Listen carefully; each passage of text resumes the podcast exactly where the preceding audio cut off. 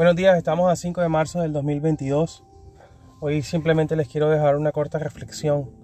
Vamos a permitir que el destino de toda la humanidad sea decidido por un solo hombre.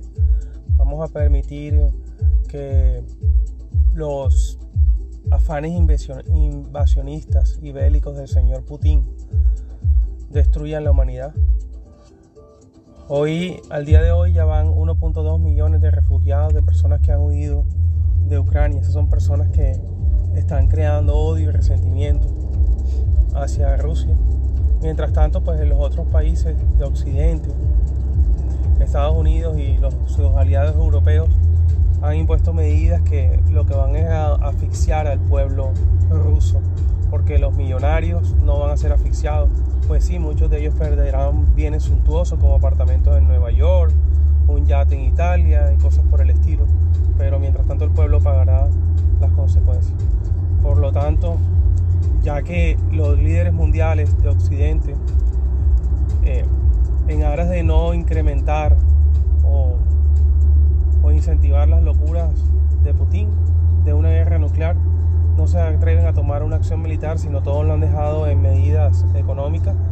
El pueblo de Rusia es el que debe decidir si van a querer vivir aislados en Rusia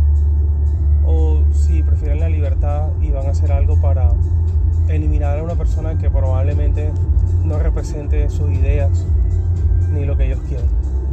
Esto lo van a, esto lo van a pagar económicamente, son las clases pobres de Rusia, las clases medias, porque los ricos sí se van a ver afectados, pero como siempre en todas estas crisis y en todas estas situaciones los ricos se vuelven más ricos.